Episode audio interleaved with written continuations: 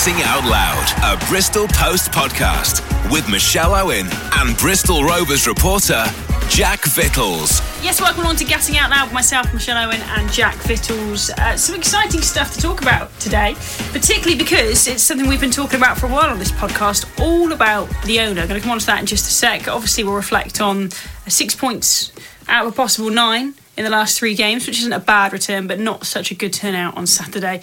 And we'll assess where Bristol Rovers are heading with the last sort of quarter of the season upon us and looking how far they are from the playoffs. So, Jack, let's start with talking about the owner who's come out and done an interview, but not with you.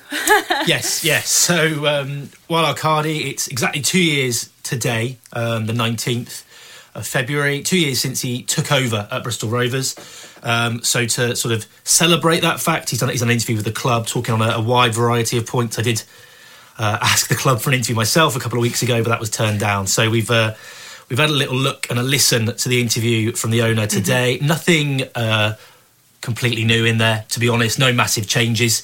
Um, it was just a real sort of in-depth look back over the last two years, touching on all the points that I think everybody realises are the main issues. You know, the stadium, the training ground, on-field, off-field investment. Uh, yeah, so it's it's been two years and uh, sort of interesting to see where Bristol Rovers have, have, come from there. Well, okay, two years ago there was a lot of optimism around the club with you know uh, a Jordanian is he billionaire?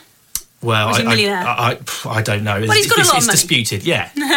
but yeah, the Jordanian owner coming in had lots of money. There was renewed optimism, you know, around the club about what we'd done, and you know timescales it seemed would be quite quick on things getting done like the stadium and what have you.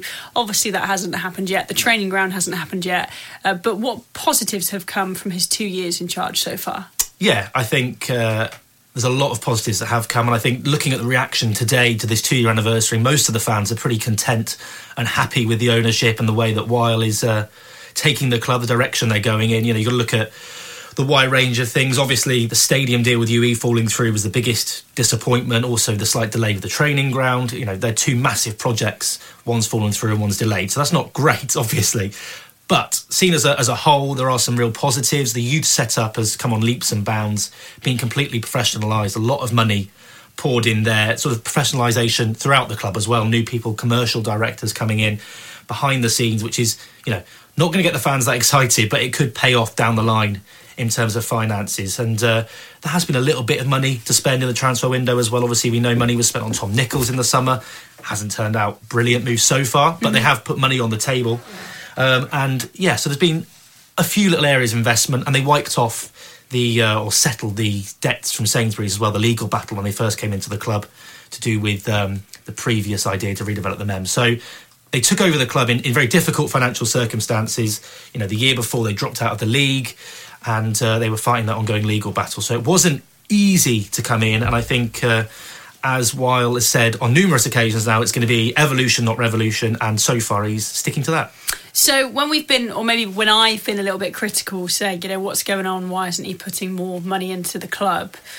Would you say this interview has revealed that he's putting more than we thought, or did we already know all this? Because we knew about the appointments of the commercial director. Yeah, no, I, I, think you know most people that follow it relatively closely will be aware of the amount of money that the Al-Qadis have put into Bristol Rovers to bring it back to a level of a League One club. You know, they went down to the conference. Yep. Massive cuts had to be made. Obviously, the, the you know the incomings went down, so they were to bring it back to the level of a League One club and start putting their own money in. Um, interestingly, Wael did also speak about the fact that when he was you know unveiled as the owner, he was very unknown and the media sort of portrayed him as maybe having a lot more money a bit of a, than he did. Yeah, I think was, the line "the sixth richest club in England" was thrown around, yes, and he sort of you know. I was about to say, I remember that. And it was almost like Roman Abramovich stakes, wasn't it? That's what yeah. people were sort of making out he had that much money, but we think maybe he's a millionaire rather than a billionaire. Yeah, I mean, I don't think it's, you know, it's a lot of money, but I don't think it's going to turn them into Man City overnight, as we've we've yeah. seen. And that's what he said. You know, I think the expectations were raised unfairly because of that coverage at the time. Yeah. But a lot of fans now, I think, are pretty realistic about it. They're not expecting a new shiny stadium within a year anymore, but they just want to see continued improvements in the playing staff and in the off-field developments. A bit of money spent.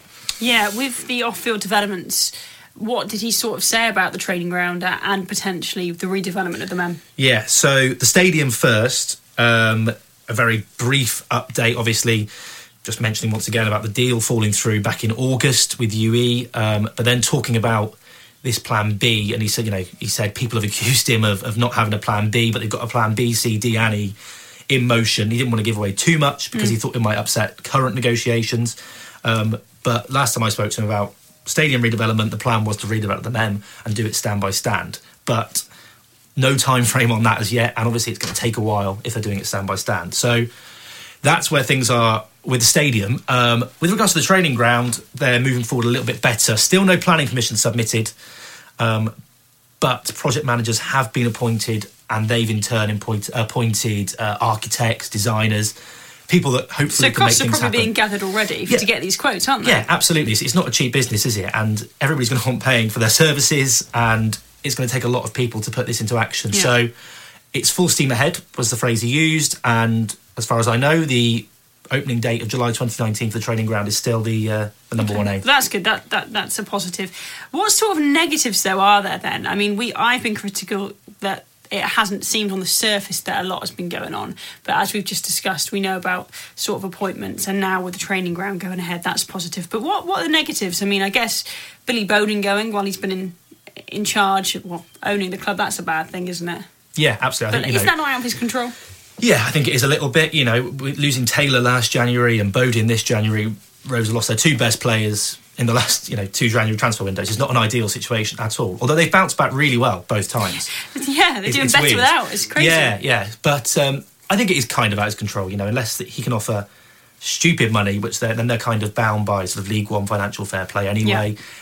But in modern football, if a player wants to go and their contract runs out in the summer, they're not going to sign a new deal, are they? So it's kind of out of his hands. Yeah, Al-Qadi can't do anything about that. But No, what he can no. do is wages. Yeah. So would you say maybe if if they were offered a more lucrative contract, they'd be interested in staying, or or those both those players just always going to go and play championship football? Yeah, I think so. I think you know I wasn't here for the, the Taylor saga, but with Bodin, the, the feeling I got was very much that it was Championship football for him. Mm-hmm. Obviously, he's got a good pay rise going to Preston, but I don't think that was the the real, real motivator. He just wanted to go and play at a higher level. You know, Preston seventh, eighth in the Championship. You can't see Rovers getting to that position any time in the next three years. So it was a step up for him, and I think that's sort of out of uh, Wael's control. But um, yeah, there's been a few a few setbacks on the way. I think people would like to have seen a bit more money reinvested from the Bodin transfer, but uh, overall, from what I've seen from speaking to fans in person, interacting with them online, um, yeah, I'd say 80 90% are pretty content or, or very happy with how things are going. Rome wasn't built in a day, and you know, two years in, there's there's little incremental gains. Do you think in another two years we'll be sat here saying he's doing a great job?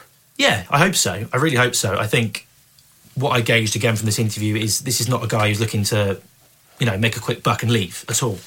He's he's in it for the long haul. He's clearly a football fan. He's clearly taken the club to heart. Um, and I think it's a long term project for him. You know, like you say, been here two years and he's still talking about years and years down the line. So hopefully, two years time, we'll see more improvements. Um, obviously, new training ground open, and maybe the first signs of a bit of movement on the redevelopment of the MEM as well. Okay, well, fingers crossed. I feel like we're waiting forever for the redevelopment of MEM. um, I'm sure many Rovers fans feel the same about that. And anything else that we could grasp from that interview? I mean, it would have been great if if you could have, you know, got to sit down with him. Do you think you're going to get that opportunity in future? Yeah, fingers crossed. You know, we'll keep, we'll keep asking the question. Um, I'm always keen to speak to the leading figures at the club. You know, hold hold them to account and, and speak to them by an independent source. Um, but you know, there was a few other bits and pieces. Wael spoke about, he spoke about his transfer deadline day, um, where apparently his wife forgot it was deadline day. Uh, booked them in for dinner round at her sister's place, and he was on his phone all night trying to organise the deals with you know Tony Craig and Kyle Bennett coming in. Um, and they couldn't announce it until the following morning, and fans were getting on his back on social media. Um, so a pretty hectic transfer deadline day, I think. But that's probably the same for every owner, isn't it? Yeah, but you wouldn't commit to going to dinner around at the in-laws, would you? no, no, no, exactly. Oopsie daisy. Okay, so yeah, overall pretty positive. Um, let's talk about the game on Saturday. Let's do the negative before we do the positives. Uh, not a great game, was it? And pretty pretty gut wrenching to concede so late on. Yeah, very forgettable game. It was uh, very few chances. It's a very narrow pitch down at Wimbledon, and, and the middle of the pitch was just so congested, um, and it was a little bit bobbly as well. Both sides, you know, wholehearted, but very little skill in the final third from both sides. So it was a pretty dull affair, to be honest. It wasn't a very enlightening match. And then, yeah, Rovers managed to throw it all away really in the final 20 seconds. Uh, Forrester got the ball in from the left. I think Moore and Partington should do better for the cross, really. And then Tony Craig's out jumped by Piggott for the goal, and that was 93rd minute. I think there were maybe 15 seconds of play after the restart, so it was it was virtually the last So touch of the game. Um, so it was it was a bad day all round, really. You know, pretty boring, and then uh, and then a horrible finish. But as a whole, the week was okay. Week was okay. And if you go further back, you know, six points out of a possible nine in those three games, and being behind as well in, in two of those games and coming back. A great character. How are the new signings settling in? Yeah, not too bad. Not too bad. I think Tony Craig's looked okay. Obviously, a little bit at fault for that goal at Wimbledon. Um, but I think he's looked all right. A bit of experience, very vocal as well. Um, and Kyle Bennett grabbed his first goal last weekend at Oxford, which is a really good confidence boost for him. He's a really nice, uh, chatty lad as well, so it's great to always speak to him after the game. Um, but they both seem to be settling in quite well, and you, know you can't really overlook those two comeback wins. Rochdale are no mugs. You know they, they drew with Spurs yesterday. Yeah. Um, that was basically the same eleven that Rovers beat. So it, you know it proves Rovers can uh, can mix it with the best of them on their day, and they're going to have to you know over the next week. Bit of a concern though that they keep going behind and having Yeah, to it's- make it's- it twice as hard for themselves. Yeah, it's a weird one. I've, I've been asking the players about this for the last few months. They've had seven comeback wins now. It's 13 since the start of last season, which Wow. puts them a long way clear of anybody else. Um, obviously, it's testament to their character, spirit, fitness to keep coming back and keep winning. But Is there a problem with concentration? well, that's it. I. I, I keep asking. You know, what's the issue with the early goals? Yeah. And from what I've seen, um, I think the, the Oxford goal was kind of a lack of concentration. Yeah. Smith wasn't ready for the start of the game and, and completely misplaced his pass. But generally, they- they're just getting caught a little bit cold. Um, they just don't seem to be quite at the races for the first 10 minutes. They've had some really poor first 10 minutes, gone behind, and then got their act together. Yeah, you wouldn't expect that from a professional football club, would you? No, and not one led by Darrell Clarke as well. He makes himself, you know, very clear before matches what he expects from his side. But uh, I'm sure they'll be working hard to improve on it. And uh, but then if they keep coming back, it doesn't really matter, does it? But they would like to make things much easier for themselves. Yeah, it just makes it twice as hard. But, but three wins out of five, the last five, that's a pretty good return. And as always, after Christmas, they seem to be playing better, don't they? Yeah, absolutely. They've lost. I think they've lost two of the last ten since Boxing Wow. Day. So it's a good little run. Um, and they're moving up the table. They are. They are moving up the table. Yeah. It's it's congested in there. Um, obviously, some sides have got a few more games in hand, but teams like Scunthorpe and Bradford and that, I, I was thinking like a stone. Really, when you look at their form. If you look at the form of the, if you look at the League One table at the moment, how Plymouth Argyle have just crept up from pretty much bottom in December, all the way up to within a shout of the playoffs now. And this was recorded before uh, any midweek games, but. You know, it's, it's certainly a case of looking up for Rovers now, not down, isn't it? You know, you look behind you, and I think it's nine points back down to uh, the bottom four. Oh, Oldham in 21st got 36. So, yeah, Rovers in 12th and 45. And then up to Charlton, there are six points between them, which is, you know, at this stage of the season, as we seem to say every time we record a podcast, still in with a shout at the playoffs. Yeah, absolutely. But I, you know. Is it realistic, really? Um, I, I would give them something like a five to ten percent chance at the Wow. moment. That'd be my Yeah. guess because they're they're not that far off it. Like you say, six points, but there's so many teams Yes. in and around, basically only battling for one playoff spot. Really, I, I think I think Scunthorpe and Rotherham are now pretty well embedded with that that top three. So there's seven or eight, maybe nine teams Yeah. competing for one, the last, well, the last one or two playoff spots. Absolutely. So, you know, working on the odds, I give them about a 5 to 10% chance. So, a lot will depend, we say this every week as well, I know, but a lot will depend on the next two games because they've got Wigan and Scunthorpe at home. Um, Two, Saturday, Scunthorpe, isn't it? yeah, two very good sides. Scunthorpe in a slightly dodgier run of form. If they can get six points or even four from those, This happened last season to Scunthorpe, you know, and Yeah. I remember them coming to Rovers and losing as well. Uh, about this time last year, wasn't it? And uh, yeah, they just seemed to sort of collapse towards the end of the season. So now is the time to put a run together. yeah, absolutely. And Rovers will have, you know, revenge on their mind for the defeat up at Glanford Park back before Christmas. They lost there in the 94th minute. Um, similar circumstances to Saturday, so they'll be very keen to avenge that defeat. And I think, yes, Scunthorpe will be a test. They've recruited relatively well in January, um, and they're sort of just just steadying in fifth, aren't they? But yeah, it should be a decent game. And Rovers' home form is still very good, so you've got you've got to be backing them to get three points. Well, not backing them, but hoping they can get three points there to keep in touch with the playoffs. All you can do is put pressure on the fifth and sixth place sides, isn't it? They're not going to storm in there, you know, in the next week But, pressure over the next 10 games, maybe. But Darrell Clarke has said that he doesn't think at the moment that his squad is a top six side. In fact, his words were they're a million miles from being a top six side. Yeah, absolutely. After the defeat to Wimbledon, he came out and said at the moment this squad is a million miles away from being a top six squad. I think that was probably a reaction to the defeat as opposed to the quality on show. And also, you know, managers do like to play things down ahead of games. So they've got two big games coming up, lowering expectations and all that's all part of a manager's remit these days, you know, dealing with the media. Um, but yeah, I think realistically, where are they in the table? 11th, 12th? I think 12th, that, yeah. that's probably fair in, t- in terms of the Mm-hmm. squad they've got. That's punching above their weight in terms of the budget, if you ask Darrell Clarke. So he'll keep telling you they're overachieving, and they're simply striving to overachieve even more.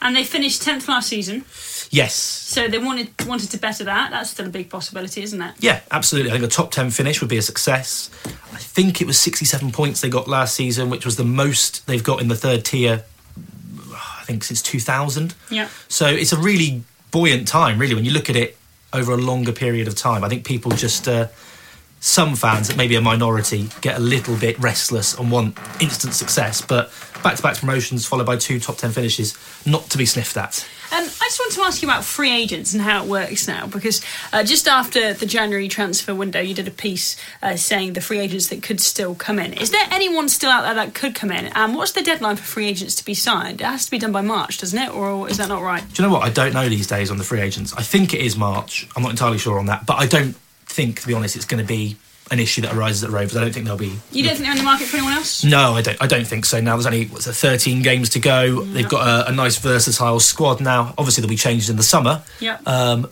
but it's, it's not like they're on the cusp of the playoffs and it's worth a little splurge of cash to make them. I think if they're good enough to go up, this team will gel and it will go on an amazing run. If not, mid-table again, reassess. Um, probably lose a couple of players, but hopefully bring in a couple of real quality players as well.